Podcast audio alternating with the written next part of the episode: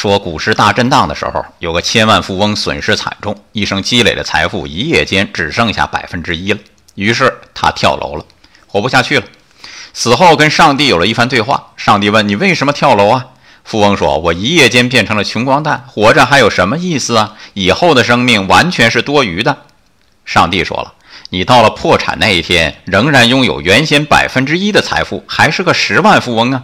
看看那些乞丐吧。”他们连一百块钱都没有，不是照样活着吗？你看，为什么富翁不幸福呢？可能和他的心理预期，也就是欲望有关系。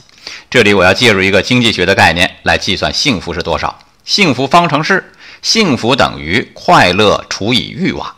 一个人的欲望太高，幸福感就少；反之，一个人心地清净，欲望很少，幸福感当然就很高啦。没错，没有多余的生命，只有多余的欲望。爱生活，高能量。